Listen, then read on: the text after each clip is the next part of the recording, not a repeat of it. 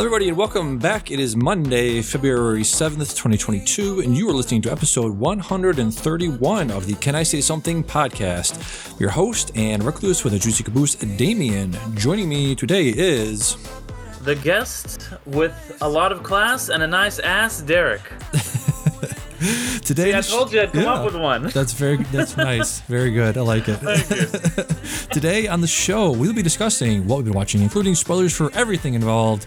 We've got Oscar contenders Nightmare Alley, the tragedy of Macbeth passing, and then moving on to a review of the new Sean Baker film Red Rocket. Right into the show, bicycle at gmail.com, bicycle on Twitter, subscribe and on iTunes, Stitcher, Google Play, Spotify, rate and review it on Apple Podcast. Tell a friend, family member, or stranger. What's up, man? How you doing? Doing well, doing well. Uh, you know, I think both of us just finished watching this movie, so I'm, I'm still processing it. I just like literally finished it. Yeah. Opened my, got my microphone Yeah. plugged in and everything, so I'm still thinking about that, that movie, man. it's all fucked up. But we'll, we'll get to Right? that. Yeah, Oh, we'll get to that. Yeah. Um, so how have you been? I've uh, been about two weeks since the last podcast. Uh, how, how you doing?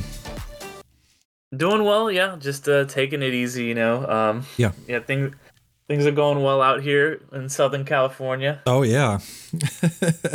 Over here we got windy. East It's Coast. windy. Oh, it's windy. Oh, I'm yeah, sorry. If anybody, yeah, if anybody out here knows, the Santa Anas are back. So they Oh, did a whole song about it on the on Crazy Ex Girlfriend. So oh. people with allergies are are uh, it's yeah, the devil wins. yeah, yeah. The East Coast has like snow, like you know, six months of the Mm-hmm. year is snow, and that's about it. Like I saw a TikTok the other day. If somebody was like, you know, shoveling their driveway, uh, you know, getting the ice off their car, struggling, fighting with it, and just like we don't have earthquakes, we don't have deadly uh, avalanches, we don't have uh, you know alligators, we don't have uh, typhoons, tornadoes. Oh, it's fine. It's fine. It's fine. Because it's true, right? Like the East Coast, you know, New England Yeah. is just like, you know, not, none of that. Like I think we had one tornado like 30 years ago. Um, hurricanes usually taper out by the time they get up here.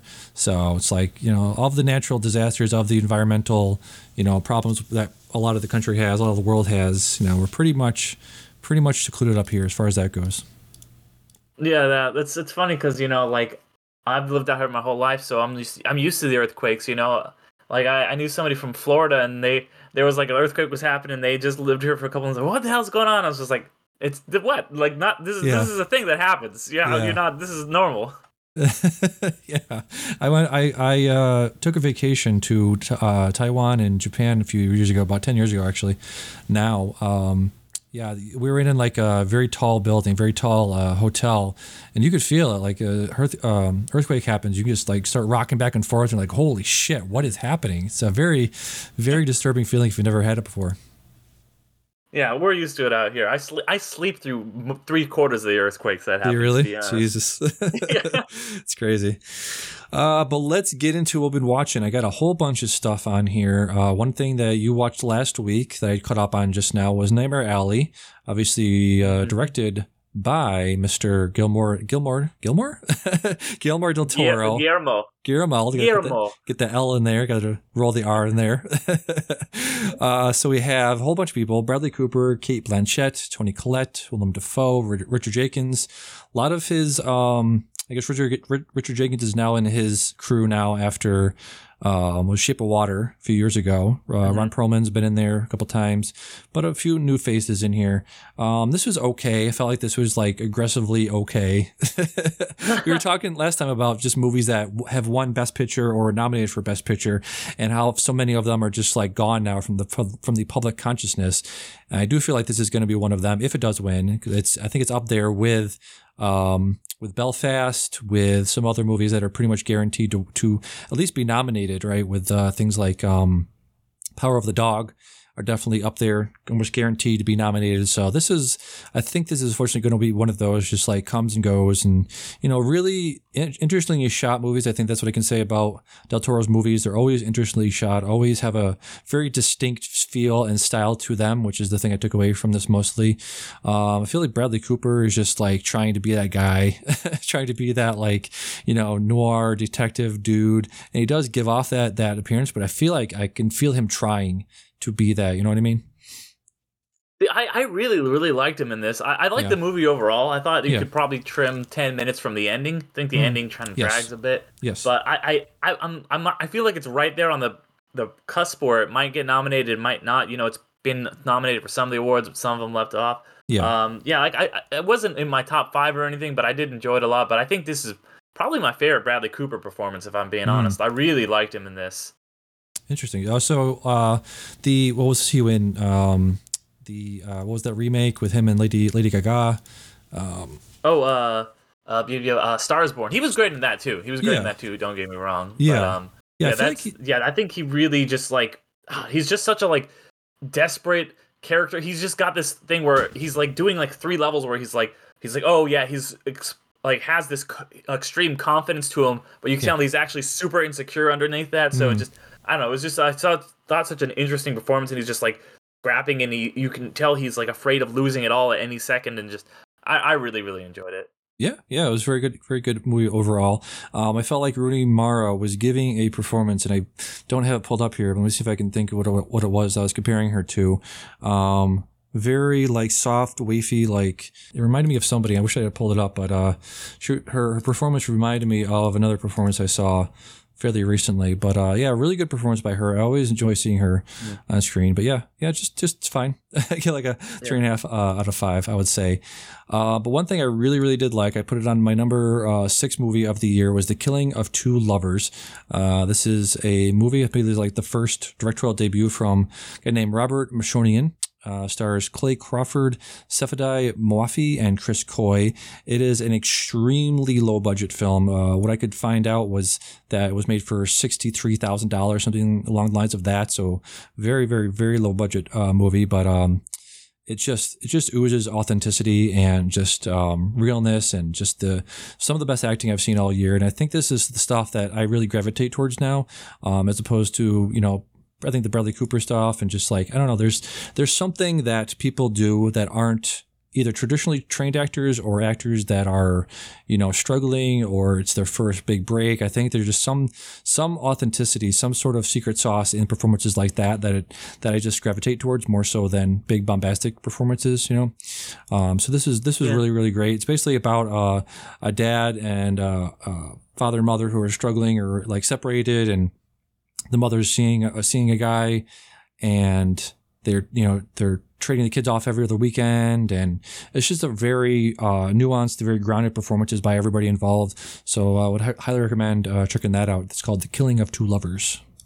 Okay, That yeah, was have really put that one on the list. Yeah, yeah, yeah. Um, I did check out one you recommended called Cop Shop.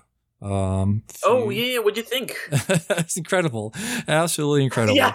Yes, it's it's, so good. One of the best uh, Gerard Butler movies I've seen in a long time. Great performance by him. I love Frank Grillo. He's just just incredible. One of those guys.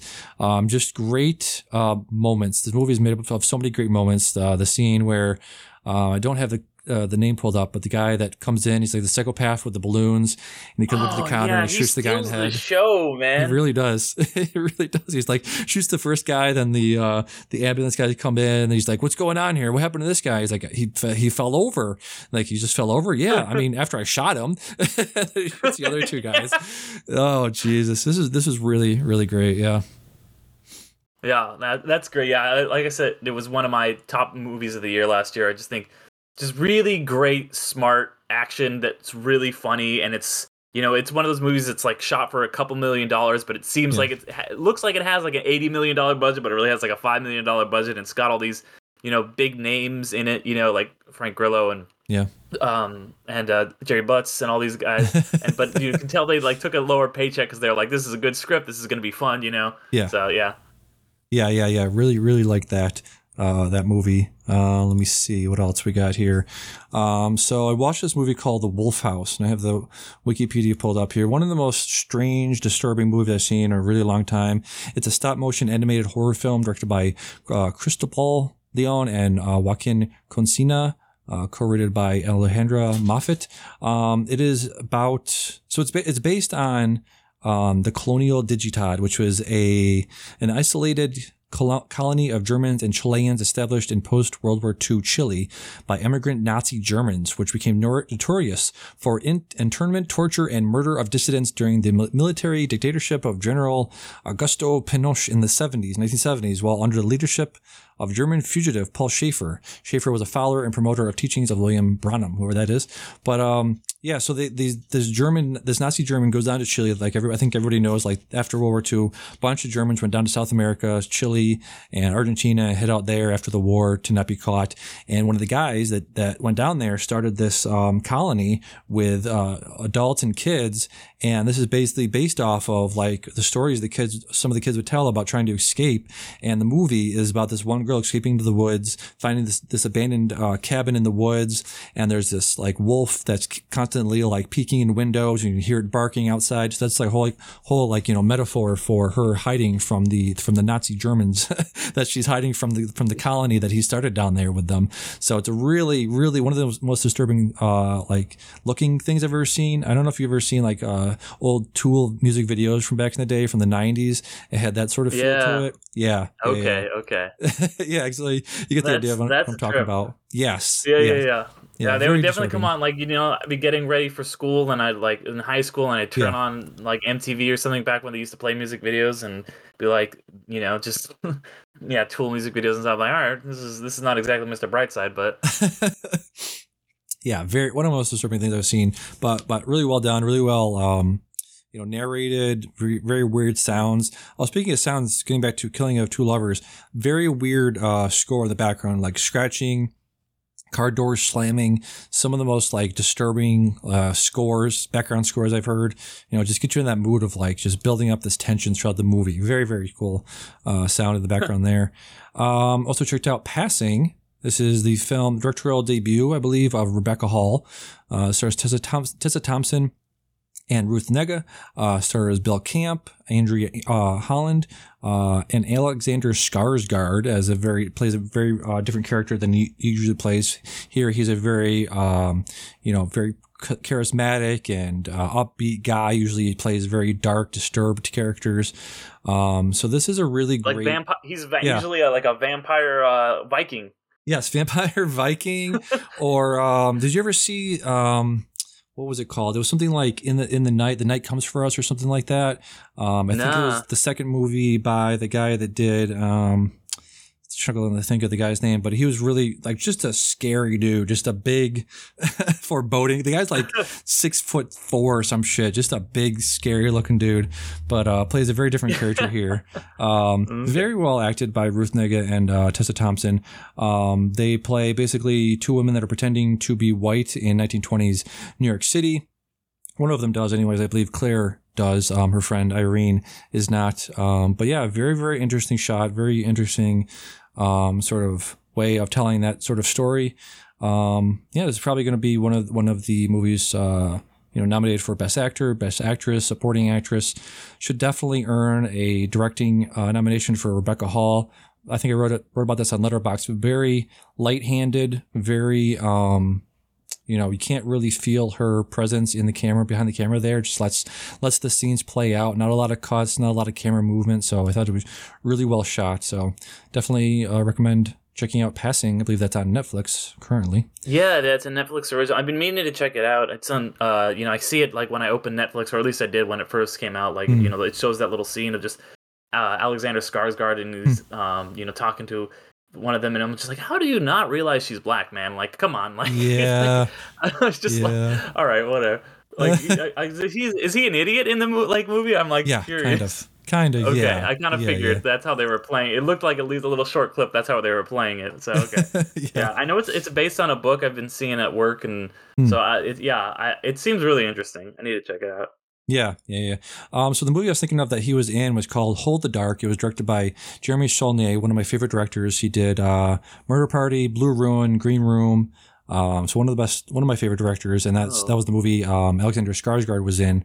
Plays uh, very uh, intimidating. I think he was a Iraqi uh, soldier or Iraqi. Um, uh, what do you call that? Uh, he, was- he he was in Iraq. He served in? Iraq. Yeah, veteran exactly. So very disturbing movie. that one too. Yeah, Uh, let's see. Also checked out Candyman, the 2021 remake. It was directed by Nia DaCosta, screenplay by Jordan Peele. I believe it was, it was produced by Jordan Peele. Um, I think the thing that I don't like about Jordan Peele and his like the things he he makes and the way he writes them is, you know, the scariest thing is what's in your brain, right? The scary stuff is the unknown. It's the things that you make up in your own head about what you're seeing, right? And I think the problem I had with this movie and his previous movie Us was that he just just tells you everything, tells you the whole background, tells you how things came about, the whole like reveal in us, I felt like was just so heavy handed and just held your hands throughout the entire thing. Didn't leave any room for any ambiguity, ambiguity uh, of what happened there. Just told you flat out, this is what happened. And I think that's a big mistake in horror. Like you just, let the people let people you know build out the world themselves of like who is this person what happened where'd they come from you know the origin of uh, you know, the origin of villains, the origin of scary people always makes them less scary. Just leave, let people make up their own story about what you're telling here. And, in this movie, not, not to spoil anything, but he does just go into such a detailed background of what Candyman is. Well, there's like five origins in the movie for yeah. Candyman, I feel like. Yeah, yeah. Just, just such a, you know, just doesn't leave anything to the imagination. Like, just let us make our own version of what this is. And it just, by the end, it just you know, tell spells it all out for you of what uh, what Candyman was, where he came from, and just makes it such a not less uh, makes it such a less scary um, experience when you do that. So, fortunately, didn't. I really think that's like that. yeah. Yeah, I think that's a problem that a lot of like horror franchises run into when they, you know, start going on longer and longer. Is that they try to, you know, build up this deep mythology for the character, and that's why you know, like you, in the first Halloween, Michael Myers is terrifying, you know, mm-hmm. and he's just like, he, what is this guy? He's this guy. You shoot him, and he gets up, and you don't know why he's evil. And then, like by the '90s, they're like, ah, oh, there's like a witch's curse, and blah blah blah, and he's got to kill his like Laurie was his sister, and that's why they keep, you know, they've rebooted that thing like three or four times where they're like, oh, don't, oh, like H2O, like it, only the first two count. Oh, and then they were like rebooted with Rob Zombie, and then they rebooted again where they're like, yeah. now it's just the first one counts because they keep having to, they keep coming up with more and more lore, and they keep being like throwing it all out and just starting over again. You know, it's the same thing with Jason or you know now Candyman. It's where they give you all this detail, and I I saw this one. I didn't see, mm. I wasn't really familiar with the Candyman series, so I couldn't comment on the history of this one. But that is something that I feel like is a big recurring problem for a lot of horror movies. Yeah, yeah. Um, you know, interesting like ideas here. Um, very gross like body horror with him changing into oh, Candyman. Man. When it's just like a beehive half yeah. man. like Yeah. Yeah. Very very gross stuff. But um yeah, just I don't know, just just went you know, it was, it's 90 minutes, very uh, you know, mm. quick quick watch. But yeah, yeah, just he's like, wasn't he supposed to? Uh, Yahya Abdul Mateen is the uh, character here who's becoming Candyman, and doesn't he go to his mother and be like, you know, I was born here, but then she was like, no, you're actually born over there, and you were born. This guy was your father, and it's just why do you have to tie? It's like the Marvel thing. If everybody's trying to make this whole movie yeah. universe with everything tied into everything else, it's just like no, this person can just be a guy that's experiencing the thing for the first time. They don't need to be tied into the mythology of it. So it's yeah, I was listening to something today and they were talking about like how everything needs to be a re-sequel. Like yeah. it has to both be a reboot and a sequel, which is, you know, something I like, you know, if you can do it well, but it is a very hard thing to pull off because it's like, okay, like with the Star Wars movies, you've got to bring in back all like Han and Leia and Luke, but you've also yeah. got to make it new. You've got to be have like be a soft reboot, so you've got to bring in a new cast of characters and introduce them, and you're doing so many things and so many balls in the air that it is it is really tough to pull off, you know. And I think the Matrix kind of ran into that same problem, uh, the new Matrix film. So uh, you know, it, it's it's tough to pull off. Yeah, I think I think uh, the term I keep hearing bandied about is legacy sequel, of where all these movies yeah. are legacy legacy sequel, or all these things are just like yeah, none of none of those actual movies happened. Uh, Terminator, uh, Dark Fate did that. Um, the new uh, Halloween Kills did that. It's just yeah, just. Mm-hmm Man, have you seen the trailer for the new uh, Texas Chainsaw Massacre? No. Looks terrible. Looks absolutely yeah. fucking terrible. There's a scene in a bus where all these kids have their phones out and fucking Leatherface comes on the bus and like, we're gonna cancel you for all that shit you just did. It's like, oh my fucking god, you did not just do that. Please tell me you did not just say you're gonna cancel Leatherface. What the fuck? oh my god, that like some. It feels like something that would be like on a f- bad Fox News thing. They're like, Yeah. they're trying to cancel Leatherface now. Can you believe it? Shut the fuck up, Tucker. oh man, I did I did really like uh, your next. I checked this out this uh, past couple weeks. That was really Mhm. good. I really liked your uh, discussion on your podcast about that. Really great, smart. Like um, the thing they do with this is you have the main character be a very smart final girl, but you don't make it like the the reasoning behind that wasn't like I grew up with brothers, that's why I can do all this uh, military stuff. It's like no, she was in a weird like was she in a cult or a um like She- a yeah, like a survival cult in Australia. Like Yeah. that's like, just one and two right there. You know, like you're gonna survive anything if you grew up in those situations. Yeah, yeah, really great backstory building there. Really great, smart final girl, and I felt like it does get into like it's it's very un, you know realistic and it's very uh pointed. I don't want to say commentary, but it's just like at the end, she's she finally murders the the last guy, and the cop comes in and shoots her, and is like, yeah. Unfortunately, that is what would happen. it yep. sucks yeah. it sucks that she got shot. She didn't die, but then the cop comes in, gets Yeah. fucking uh, smushed with the uh, the axe there at the end. But yeah, unfortunately, Yeah. that is how that probably would play out in real life. But yeah, very very good And movie. I really like that. 2011. yeah, Yeah, really, really, you know, ahead of its time. You know, in, com- in terms of ACAB. You know. yes, yes, absolutely. Um, so let me see what else we got here. Had it all in order, uh, but I kind of get out of order here. Uh, Bergman Island is a fantastic movie I saw um, just recently, starring uh, directed by Mia Hansen Love, starring Vicky Krieps, Tim Roth, Mia Wasikowska, and Anders uh, Danielsen Lie. He was in another movie uh, I want to talk about called The Worst Person in the World. Um, but yeah, this is really great. This is just about um, a couple, married couple doing like writing writing a play on uh, where uh, forget the guy's first name, but uh, Ingmar where Ingmar Bergman lived and worked and filmed a lot of his stuff there. So very just like cool, like relaxing hangout movie um, on a Swedish island with Swedish people, beautiful looking Swedish people, um, really well written, really, really, really well acted by Tim Roth and Vicky Krieps. Um, but then uh, Mia Wasikowska comes in at the end. Really, really great movie. Uh, I'd highly recommend watching that. Watching uh, Bergman Okay. Island. Yeah. Uh, let's see what else. Coda. Coda is a movie I saw that is uh, directed by Sian Heder. A lot of tough to pronounce names here. Sure. Jones, Eugenio Derbez, and Troy Kotsur. Um, this is a movie from this year. It's on Apple TV Plus. Uh, came out um, at the Sundance Film Festival this year. It is a um, movie about a girl who is hearing and her, but her family is deaf. Also stars uh, Marlee Matlin, uh, prominently uh, hearing impaired actress. Uh, this is really great. I feel like um, it was a little bit too twee for my taste. You know, I feel like Mm. uh, I felt like going into it to be more like gritty, grounded, like um, uh, I forget what the movie that uh, Chloe Zhao made before uh, Eternals. Um, Oh, Nomadland. N- Nomadland, but the one the one before that was Chloe And Marlee she's from Children of a Lesser God, right? She she got yes. the uh, Academy Award for that. Ah, yeah, yeah, yeah, yeah. She's she's really great, and this whole family is really great. They have really great chemistry together. Um, so the movie I, was thinking of was called The Rider. It was a movie from 2017 that uh, Chloe Zhao made with uh, non-professional actors about a um, uh, horse rider that got injured and is trying to get back on the horse. Uh, so I thought it would be more grounded uh, like that, but it's still very good. Really, really great.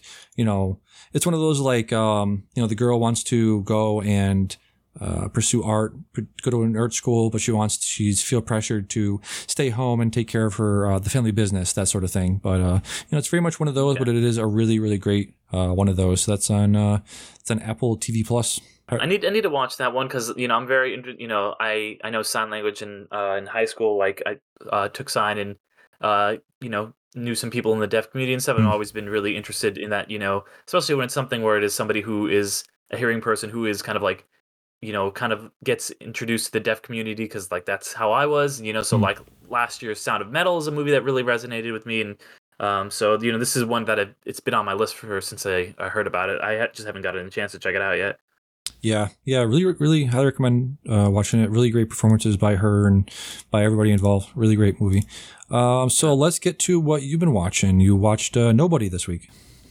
Yeah, yeah. This was uh this is just a solid action movie, you know, um because it Yep. just finally got put up on HBO Max and it's been one of those movies I heard. You know, it was in a couple of my friends' top five lists. I heard you know just good things about it. It's basically just kind of another John Wick movie. It's just a Yeah. John Wick movie with Bob Odenkirk. You know, it feels like it really could be in that same universe. Like you could see, you know, like John Wick walk by in the background and like, oh, that's Keanu. there he is. You Yeah. know, like.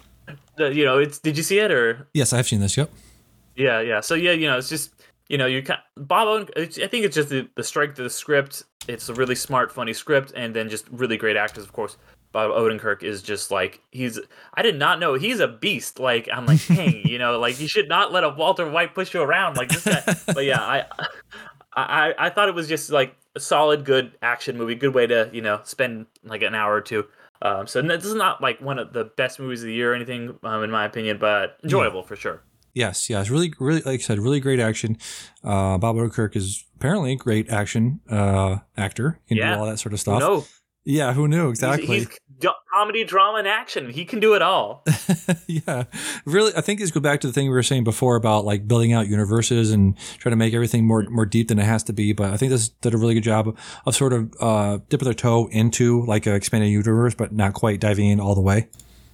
Yeah, yeah, yeah. No, he he gives you just enough to. He's like, all right, I was, I worked for these three letter, and you don't know like his whole backstory, but you just get to see the little glimpses. Like, okay, this guy was a badass, you know. You, so I, I really did enjoy that. Nice. Speaking of Paul, Paul Thomas Anderson uh, with the licorice pizza, you checked out uh, Phantom Thread this week. Yeah, 'cause, you know, I kind of got on a PTA kick because of Phantom Thread. So I was like, all right, let me go back, or because of um Licorice Pizza. So I was like, let me go back. Phantom Thread is, you know, one of the movies that I've always heard is really, really good of his.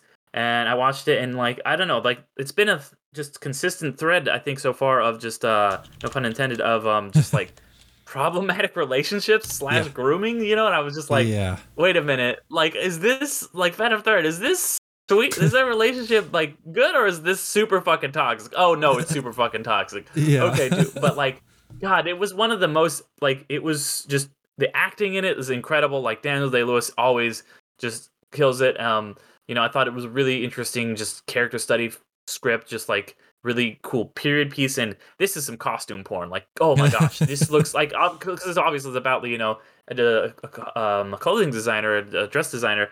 And man seeing just like all it's just like looked so good like the whole the cinematography too and just everything it was just a pretty film to look at like if Mhm. nothing else like you could have watched this movie movie on mute and you would still have a good time Oh yeah, yeah. This is uh, speaking of Vicky Krieps. She was great in this as well. Um, Jonny Greenwood's score was incredible as always. Um, yeah.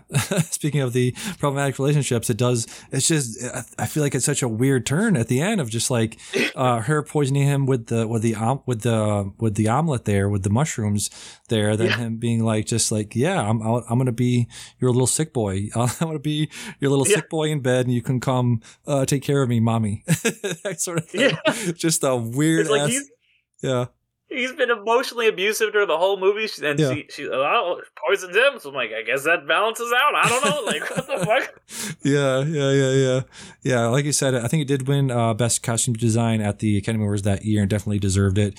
Um, yeah, just just overall, very very solid movie. Really like that. yeah yeah Yeah. Uh, so you also caught up on the tragedy of Macbeth. What'd you think of that?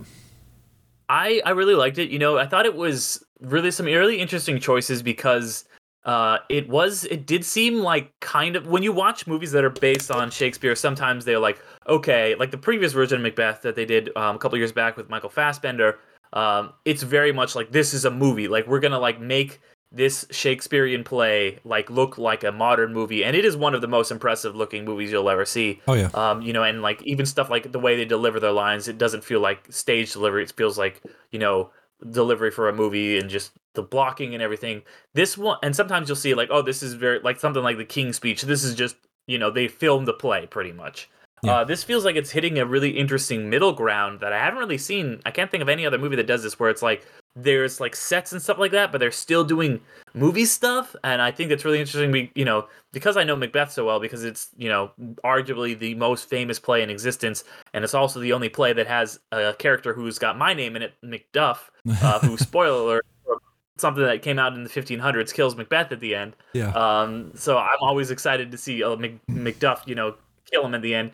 Uh, but yeah, I, I I thought it was cool. You know, it's obviously going to do a lot of. It does some really interesting stylistic stuff, like Mhm. when especially when it gets like more of like here's some weird Coen shit, you know, where Yeah. it's like he's got this his cup in the water and he looks at the lady's face and like the all the witches, you know, when he's talking to the witches and there's one and there's three. Uh, I thought that was really cool, and then just Denzel doing Shakespeare, like you, you can't beat that. Like Yeah. he's he's like one of the greatest actors of all time, and he's just like you know he's got this bravado, you know, he's got this kind of like cockiness, but like he's he's you know he's he's still Denzel, he's still like what's going on here, and so just seeing him step into this role of this kind of like tyrant king and just that scene the sword fight where he just Mhm. like knows he can't be killed and he just like fucking come at me man. He's just like the guy's just swinging at him and he like he just he cuts his face and he's just like oh i don't care. I don't and he and he gets his sword and he just tosses the sword right back to the guy and he's like one more. And i'm just like fuck. What a badass. Like that was so fucking cool. Like so i i really dug it you know? It's it was a it was definitely uh, probably uh, maybe my favorite version of macbeth filmed version of macbeth i would Yeah. have to say Yeah, yeah, really great. Uh, Kathryn Hunter as the uh, the witches was incredible. Really yes interestingly uh, interesting uh, physical choices she made there. Um, let me ask you about Frances McDormand because I feel like a lot of people are talking about her as the weak point of the film because, like you said, with uh, acting across from Denzel, very bravado-ish, very um, charismatic guy. I feel like you hire Frances, Frances McDormand to do sort of the same thing. I feel like she was very much restrained. She was very um, sort of what's the word like uh, hamstrung in this role Mhm. because she couldn't do her usual like very grandiose performance. Do you, do you agree with that? See, I think it's because yeah, I think Lady Macbeth is you know kind of a more res- she's very she's the kind of calculating res- you know one who's just like Macbeth is starting to lose it, he's starting to unravel, and she's got to be the one who's like kind of we got to hold it in, but you know if you can tell she's kind of coming apart when she's like th- thinks she's got the blood on her hands. Yeah. I don't know. One thing that I think might be because I thought she was good, you know, like you know I wouldn't write home about her or anything, but I thought she she did a pretty good job. I think that the reason that people might be you know, saying that she's not the greatest is because I think that the best part of the 2015 Macbeth was Marion Cotillard in the same role. Yeah. I thought she was just so good in it Yeah. that whoever comes along next it was just, you know, you're going to get compared to that. It's like, you know, Heath Ledger is the Joker. Everybody's going to compare Joaquin to him. Um, and I know, I guess Joaquin won the Oscar, but still, you know, nobody's ever going to beat Heath Ledger in that role. Yeah. So I think it is the same kind of thing where it's like, you know, no matter how good you do, somebody just six years ago did it so well. And I think that was the that was honestly my high point in the 2015 Macbeth was her her portrayal. so I think it just maybe didn't live up to that. That's Yeah. my theory. Yeah, yeah, I agree. Um, I think it, it reminded me a lot of like Jennifer Lawrence in Don't Look Up from this year. Also, like you know, you hire Jennifer Lawrence to do a certain thing, and I feel like that role didn't call for it. So I'm just, it's a weird thing to, you know, hire somebody for a role, but not let them do what they do, what they, what they're known for. It's a, I don't know, a very strange uh, casting choice there. Yeah, I think Uh, it was just for that. She just got cast for that one scene where she's got to like wash her hands, but also she's like, Hmm. you know, a major collaborator of the Coens. I think she actually co-produced this film with Joel Coen. Yeah. So Yeah, you know, yeah. interesting. Yeah. Um, you also checked out uh, Ted Lasso season two. Yeah, I because I got um, Apple TV and I was like, all right, well now I need to catch up on all the content Hmm. on it. So, you know, Tragedy of Macbeth, and then I went into Ted Lasso season two, and I I really dug it. You know, I was a really big fan of Ted Lasso season one, and I liked that they went a little bit darker with this season. Yeah. You know, like they, it's kind of like everybody has been describing it as kind of like the middle chapter of this three thing, like the Empire Strikes Back, where things get a little darker. Characters take some turns you aren't expecting, which I appreciate. You know, because okay, like everybody's kind of like happy dory, you know, hunky dory at the end of the first season. They they lose, but you get relegated. But you know what? He brings the kind of quote unquote villains into the fold. You know, uh, the owner and then Jamie Tartt. And this one, you know, some characters start to take some dark turns. It shows that like even to Ted Lasso's positivity, there are limits. You know, to and it, it touched on a couple things that I think, as a really big sports fan, uh, were are really important. Uh, two of the main ones being uh, just the way that we handle um, mental health in sports is a really big issue. And I love the kind of like it. They bring it up a little bit in season one, but it becomes a lot more prominent here in season two. It's a major storyline, and I think that was that's really important. Um, and then also they kind of address the protest in sports, and you know, there's kind of a parallel to Ka- Kaepernick taking a knee. Mm. Um, you know, there's the whole Sam storyline. I liked that Sam uh, had a lot more to do this season. All of his storyline I thought was really, really interesting. Except for maybe Danny, I thought I really liked who didn't have a ton to do, and they just kind of like gave him a little bit at the very first episode, and a little bit in the last episode. Felt like there was no real connective tissue, but pretty much everybody else, I really enjoyed their arcs. I enjoyed Jamie's arc with his dad. You got that beard episode that I thought was Yeah. kind of like a weird, interest, you know, diversion. Um, and then you know all Ted stuff, obviously, and Rebecca's. Uh, so yeah, uh, really, really loved Ted Lasso season two, and excited to see what they do for the next season. Yeah, yeah, I agree as well. Uh, one of the best things I saw this year.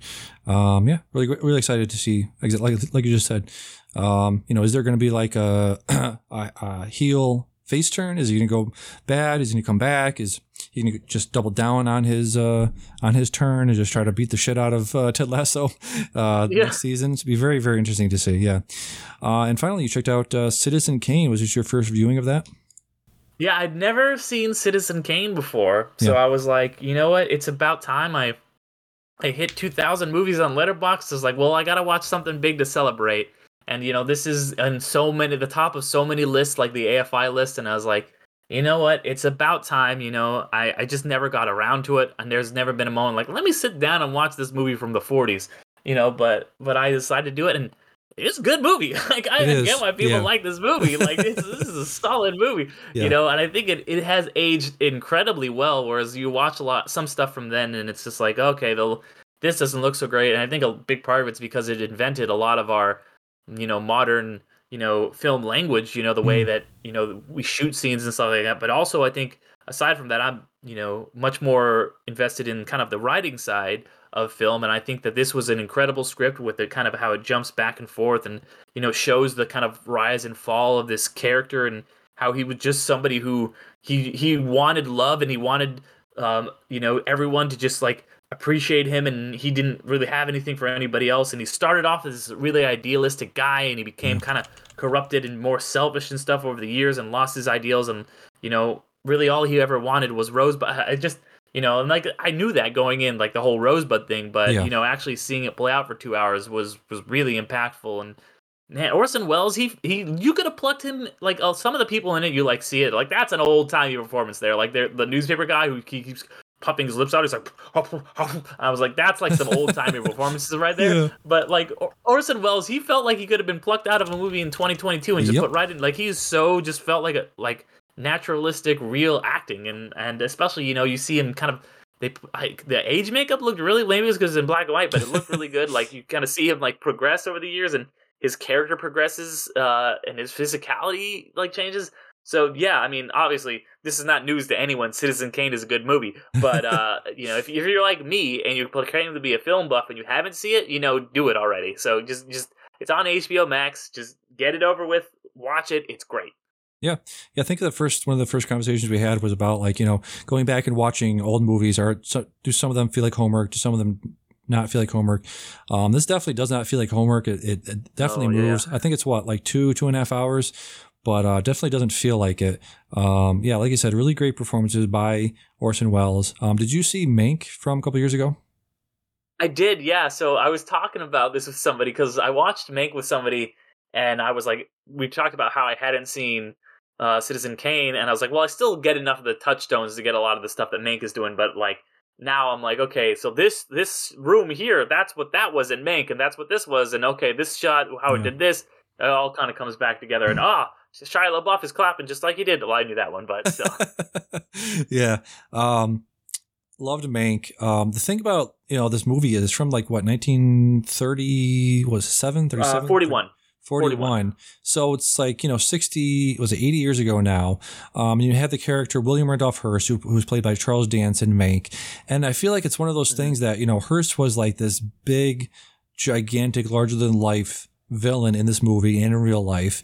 And it's like, oh, that was like 1940s. There's no way his, his company's still around today. No, it actually is. And it's very impactful on the way that we still consume media today. Like all this stuff that Mhm. this black and white movie from, from 60, 70 years ago is still so relevant, relevant today because it's shit never changes. I think we talk about things like Yeah, that are yeah, pres- yeah. prescient and, and things that are or forward looking. And I think it's it is part of that, but it's also shit just doesn't change. it's not it's not things that are, are predicted or things that are uh, you know you can predict things that are coming in the decades. It's just things shit does not change. So I think it's you know both both things are true there. So Mm. yeah, I really like The- the one thing- Yeah, go ahead.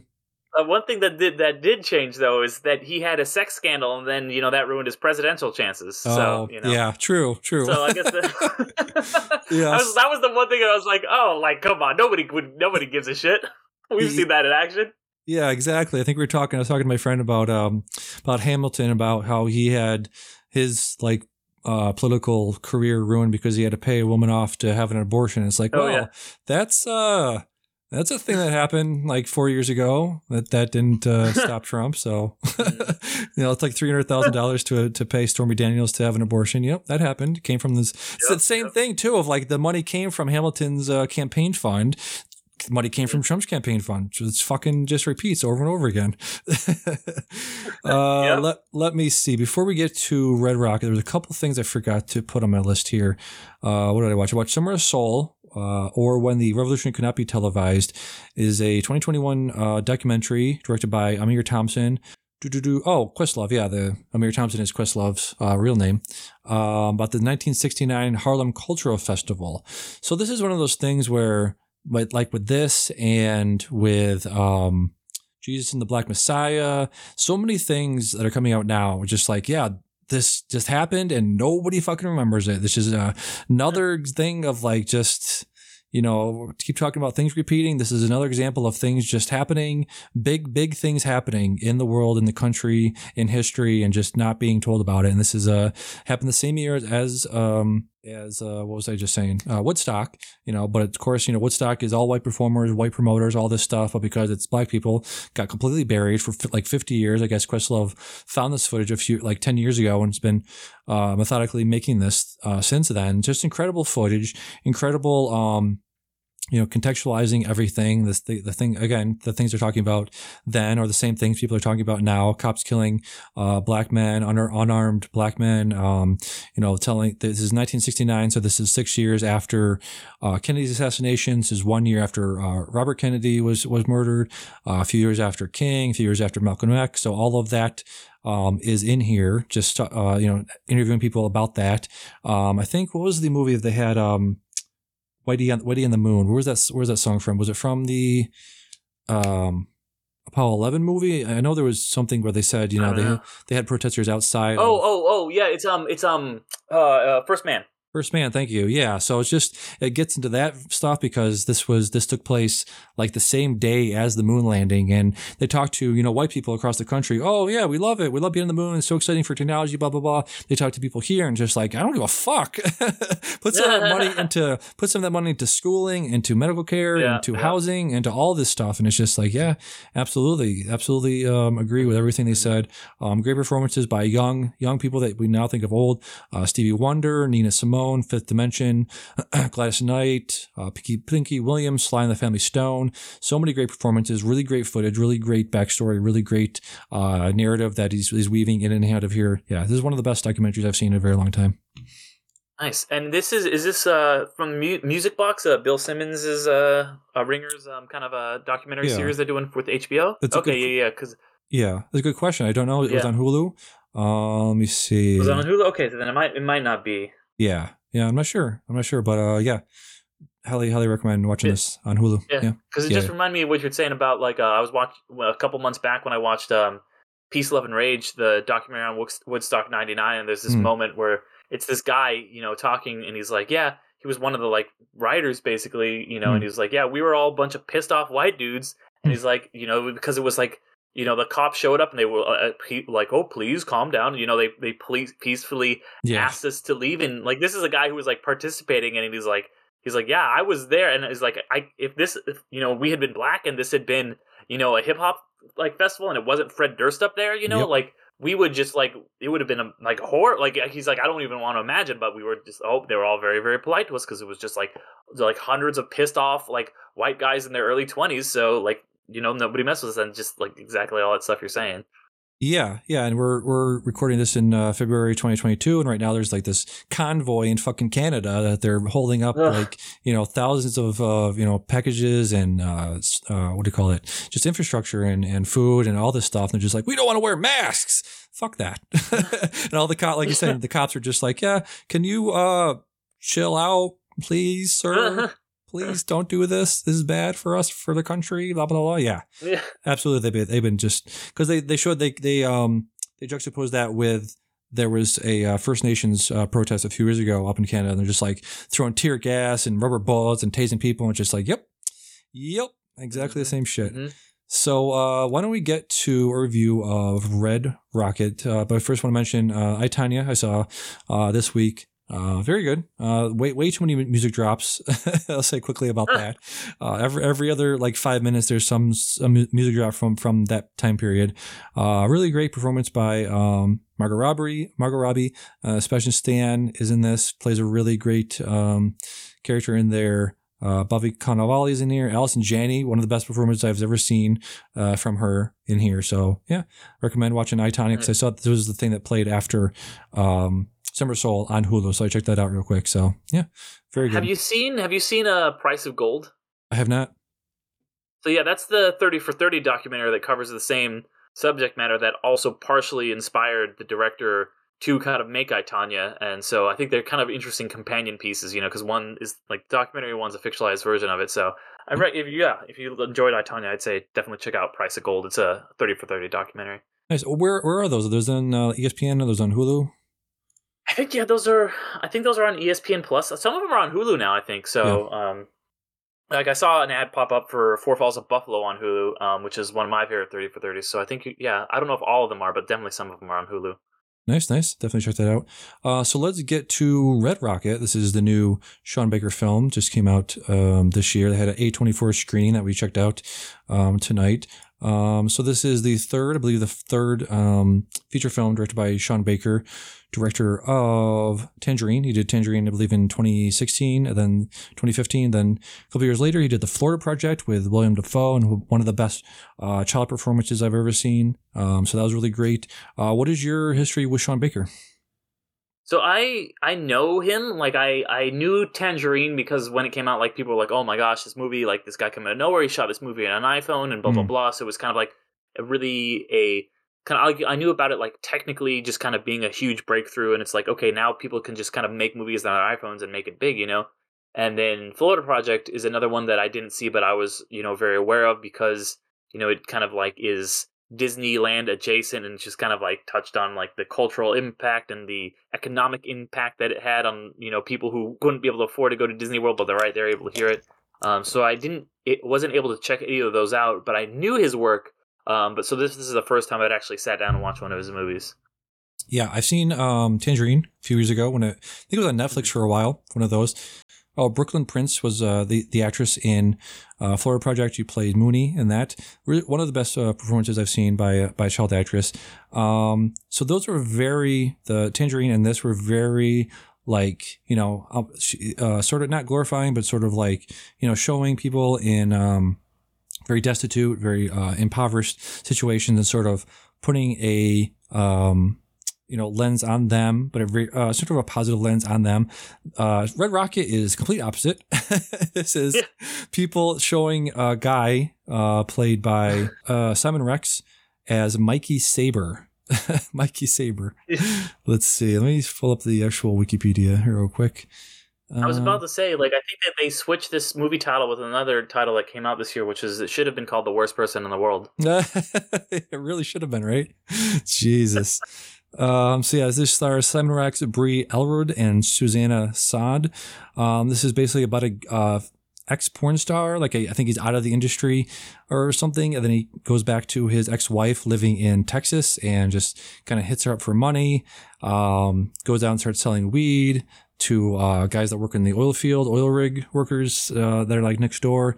And then about halfway through, through the movie, he uh, meets a young girl, 17 year old girl, who he starts uh, having a re- re- relationship with. And he's got to be at least what, 35, 36, 37 probably? Yeah, he's. I think he's like at least forty. You know. Yeah, it's, it's definitely pushing it there. So every scene after that, I was just cringing, cringing the entire time. Yeah. I've watched a few movies lately and a few a few movies in the past few years about con men, about just the most disgusting uh, men and women just trying to con people. Uncut Gems was this. Uh, Boiling Point was a little bit of this, but just this is probably one of the most disgusting, gross people uh, I've seen in that uh, type of movie. Um, apparently, the the actress was, you know, she's 26, so she obviously, you know, consenting to do it, but just just makes you feel gross throughout half this movie. Um, so, what did you? What is your overall Yeah. impression of Red Rocket?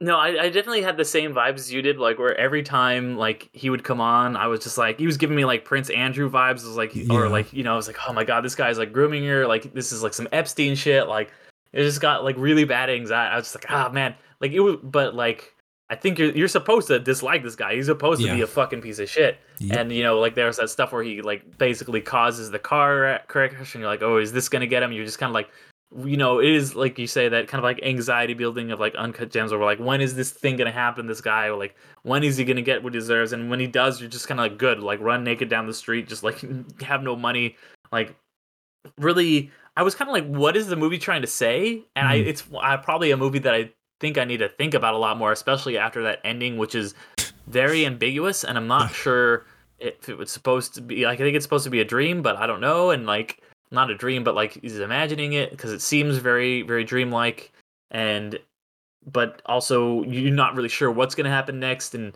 yeah, like it's just kind of an interesting character study about this awful, awful person. And I'm like, is this political? Because they're showing a lot of like stuff about the 2016 election, and I don't know what they're saying there. I feel like I need I need a lot of time to process this one. Yeah, yeah, I do as well. Like you said, um, they have that moment near the beginning of the movie where he's rolling joints and he's watching the TV and you have Trump on there specifically saying, Mhm. America is a country of dreamers and believers. So it's just like showing his face, showing uh, Mikey's face Mhm. there. So just like, yeah, okay, I get, I get what you're saying there. Like, Yeah. America And is then he's kind, smoking the yeah. joint. Yeah, the, the American flag. Yeah, yeah, exactly. And it's just like, yeah, I mean, we are that. I think people s- need to Mhm. stop saying we aren't this. Like, we aren't school shooters. We aren't fucking drug dealers. We aren't this, that. This, you know, we are. We are that.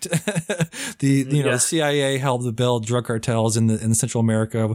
You know, with the CIA for a long time. We are that. We we push drugs everywhere. Yeah. The pharmaceutical company pushes drugs on Americans all the time just for profit. Mhm. Yes, we we are all, all of that. I think we need to yeah. we need to own that. I think that's probably a lot of what he's saying here is like there's so much ugliness in the world in this country. It's just like you, you need to wake up and look at look at that because it's it's really really bad. Um, I thought it was interesting. I was watching listening to Film Spotting when they were re- re- reviewing this a few uh, months ago. And they were pointing out the scene again near the beginning where Mikey is swapping out this old ashtray with a new one, but he doesn't take the old cigarettes out. He just moves them to the new ashtray. Yeah, I Like- thought that was weird. Yeah. like, throw those away. what are you doing? I thought that like maybe it was intentional or unintentional, like metaphor of just like you can change the Mhm. shell of the thing, but the inside's still going to be shitty. You know, you can try to change your life. He's trying to move on, trying to start a new life down in Texas after being after leaving uh leaving LA the way he did. But it's just like this metaphor of like, yeah, you can you can try to change your your life, you can try you can try to change who you are, but on the inside you're still going to be shitty. So I thought that was interesting, and he's getting pissed off. He's like getting out out scammed by all these different people. The guy, his friend, is doing like stolen valor shit at the mall, and it's like, what what was the what was the scam even? Like, what is he doing there? What was he trying to do? I think he's there? just like he's just like oh veteran, can I get some money? You know, type type of thing. Yeah. Very weird. It's it's so funny. Like I think that another thing you're trying you're, you're saying like what is the message here? I think that's part of it of him just like being around all these other people that are just like him, and he's Mhm. Seeing it. I think a lot of times people don't recognize their shitty behavior until they see it in other people. Like he's seeing this guy trying to be a uh he's a fake veteran.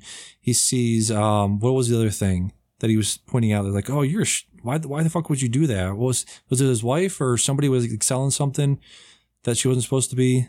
There's some there was some other example I thought I forgot of like somebody else doing a thing, but he was like, You can't do that. That's fucking shitty behavior. And it's just like, dude, look at yourself. this whole movie, if I could sum it up in like one sentence, this is like Magic Mike on ketamine.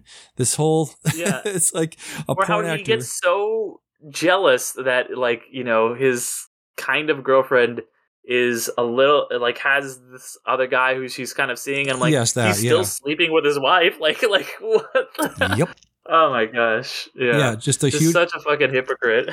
huge hypocrite and it's just like yeah that's i don't know if if you were trying to make a statement about america that that is that like us us saying to other countries don't do what you're doing is we're doing the same fucking shit we're Yep. not we're not any better than any other country doing bullshit and it's like well you know at a certain point somebody's got to stop doing the bullshit um yeah licorice pizza Great, has great use of NSYNC though too. I It- will say, was, great use yeah. of just bye bye bye recurring. That Yeah. was that was cool. I finally pulled up the Wikipedia article here, and they were saying how they they finally got the rights to this movie late late in production. Uh, let me see, I had it pulled up here somewhere, but yeah, they were saying that they finally got the rights to it after the five of them uh, gave gave permission to do it. Oh, here it is. Securing the rights to the song "Bye Bye Bye" was not part of the initial budget. All five members of NSYNC had to approve its use. Actress Susan Son recorded a cover version of, of the song for the official motion picture soundtrack. So that was interesting. Um, yeah, just just very. I don't know. There, when you when you see people like are, are non-professional actors, which they clearly had here, does it take you out of the movie at all to see that sort of uh, performance? I think it depends, you know, on. I mean, sometimes non-professional actors are are not great. Like you're Yeah. like, oh yeah, I can tell. You know, like when you see like watch a sports movie or something, and then you have like athletes or something in the roles, or you watch like a military movie and they put like actual military guys. Sometimes that can be really rough. Yeah. Um, it can work sometimes. Uh, in in the right like is if it's utilized well. Um, which I who who was it? Who was a non-professional actor in this? I I'm I'm trying to look, and I I think most of these people, a lot of these people are. I think a lot of people had credits as like, you know, NYU trained people, but haven't actually done a lot of uh, actual you know acting. Um, Yeah. Yeah, I feel like it wasn't his friend. His friend seemed like super off. The friend that was like uh, pretending to be a veteran. Uh, I'm trying to find the person's name, but yeah, they they all seem like Simon Rex. I think what has been a working actor for the past like 20 years, and I feel like you can feel that in his acting. I feel like the the people that you know the uh, the people that he, he was selling weed for, they all felt very awkward. But I don't know, maybe if that Mhm. that's what their uh, intention was to be to look that awkward. You know, everyone around him seemed to be like just acting um, off of him. You know, you know what I mean? He was he was like the gravitational pull that was just everyone was just. I feel like the director was just like you know react to him, wait for his line, and then react to him. I felt like um, more naturalistic dialogue would have had them, you know, uh, speaking before he was done talking. I feel like a lot of that um, lends to a more authentic, um, you know, depiction of di- of dialogue between people is when people, you know, Hmm. interrupt other people. But um, yeah, Yeah, the, the Soderbergh stuff, you know. yeah, exactly. That kind of thing. Um, so, I mean, yeah, like you said, definitely have to uh, digest this more.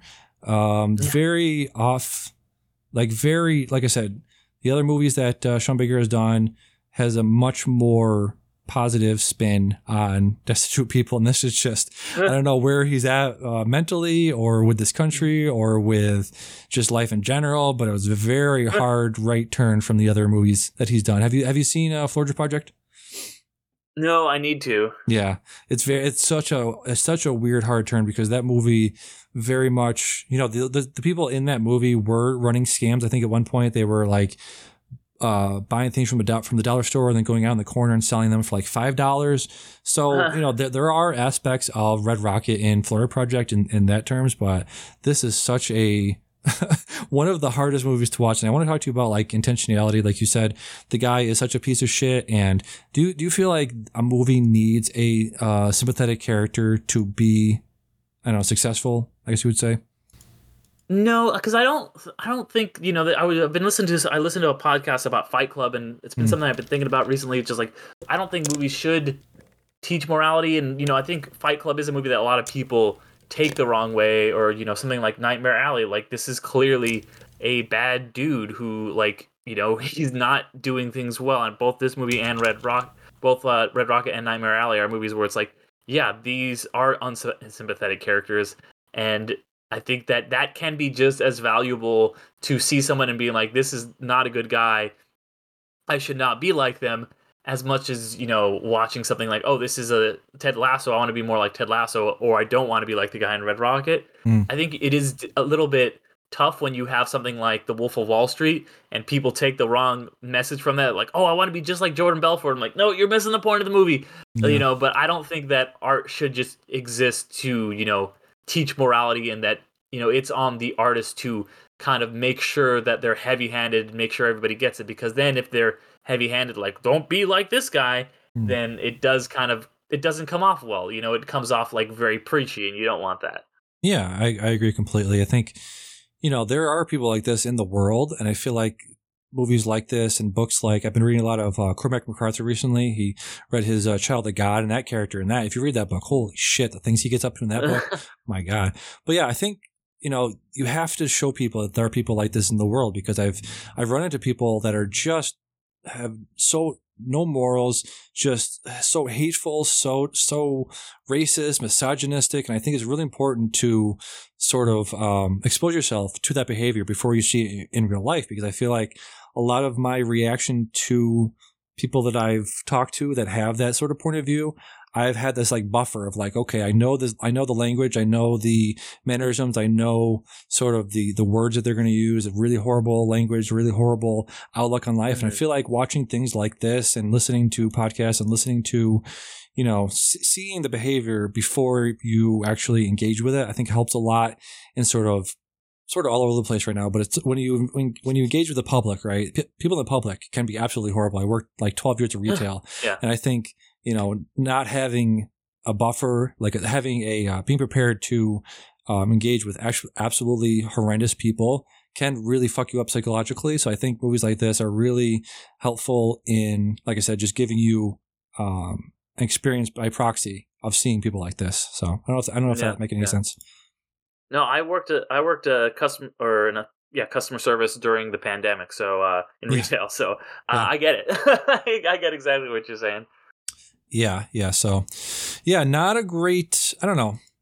like I said, I'm still trying to process I- it, but yeah, Yeah. I, I think I think it I it was a good movie, not a great movie, Yeah. and you know not one that I would probably ever revisit. You know, Yeah. like I don't.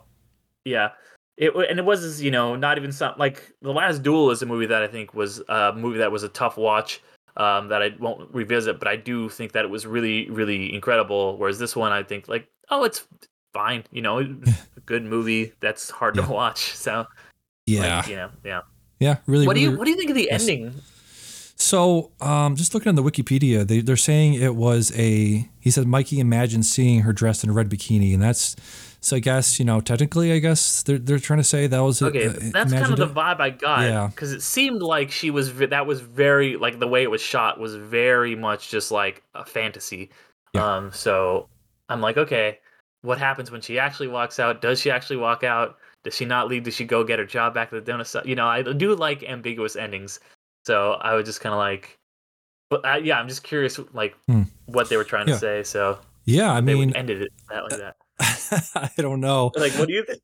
I, I think yeah, it was probably you're probably correct that it was a uh, imagination. He probably he probably imagined that.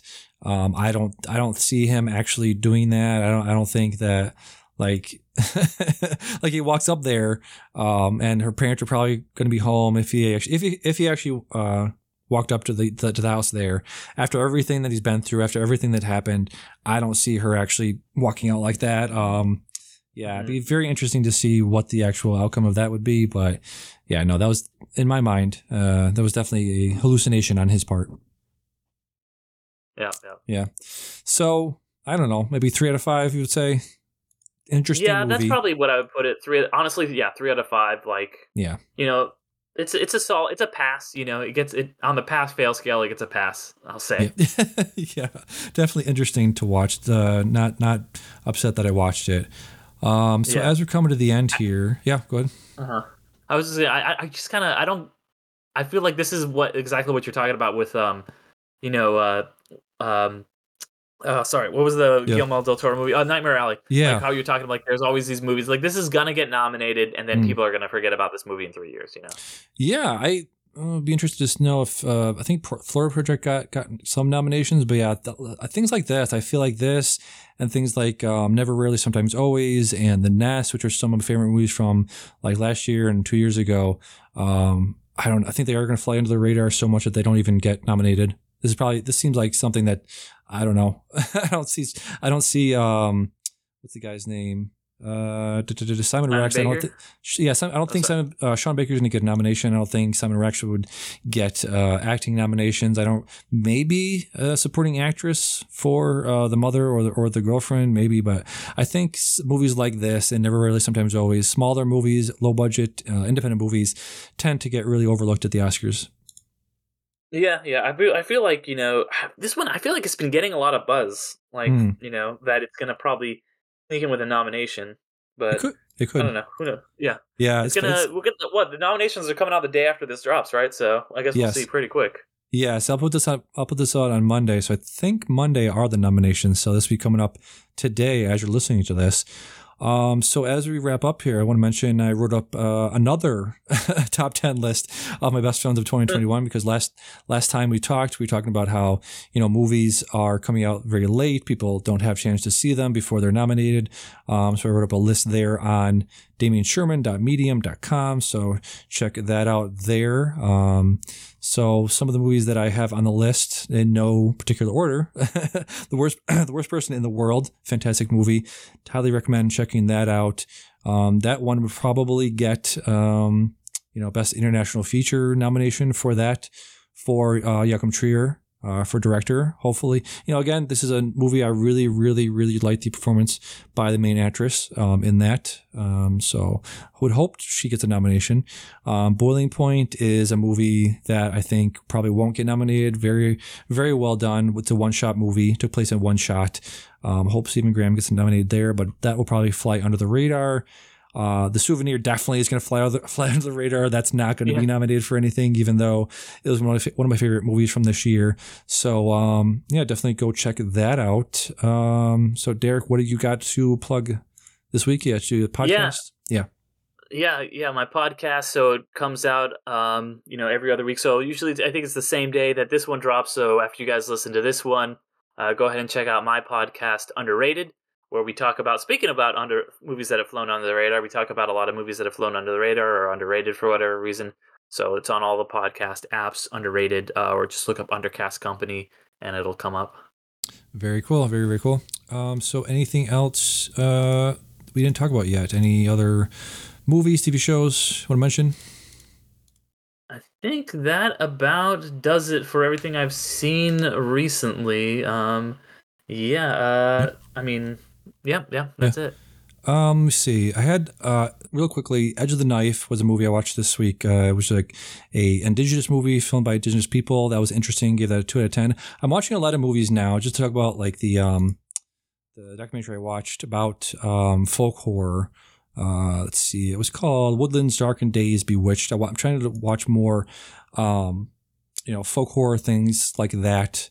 So I checked out uh, The Edge of the Knife, which was mentioned as one of the best one of those. It was it was okay. Also some classic uh, horror stuff. I'm watching uh, The Cabinet of Dr. Caligari. Finally checked that out. It was a 1920s um, silent movie. It was okay. It had a lot of German expressionism. Um, you see a lot of like, uh, you know, what was that? Um, Other Side, that music video by the Red Hot Chili Peppers, heavily inspired by Oh that. yeah, yeah. Yeah, yeah. So that was interesting. Yeah. Uh, so that was just a couple of things I've watched this week. So I Oh, thought, one thing that I yes. have been watching, I was yes, gonna say the like this week I've been watching because they're back the Winter Olympics, so I've been watching Oh, nice. a ton of that, uh, and then uh, because of the Winter Olympics being back, I also watched Eddie the Eagle, um, and that's the movie we covered for my podcast this week. So if you like Eddie the Eagle and if you like the Winter Olympics, uh, take a listen to that. Nice, nice, very cool. Uh, I also checked out, uh, let's see, Devs. Devs is a, uh TV show from a couple of years ago, um, starring, uh, let me see here, pull it up real quick. Cast is Nick Offerman from The Office. Got Alison Pill. Great, great performance by her. This woman named Parks and Rec. Parks and Rec. Sorry, thank you. Yeah. um, woman named Sonoya Mizuno. She was apparently in La La Land and Ex Machina. Um, as I'm watching her, I'm just like, I really wish this was. Yeah, I really wish this was Carrie Coon because she looks exactly like her. Very uh, similar acting style as well. So, yeah, she's really great in that. I'd highly recommend watching watching Devs. I think it was like a eight or ten uh, episode miniseries on FX from a few years ago. That was really good. okay. Yep, yep. So I believe that that will do it. So for can I say something? I've been Damien. And I've been Derek. and we'll see you in two weeks. Bye bye. Bye.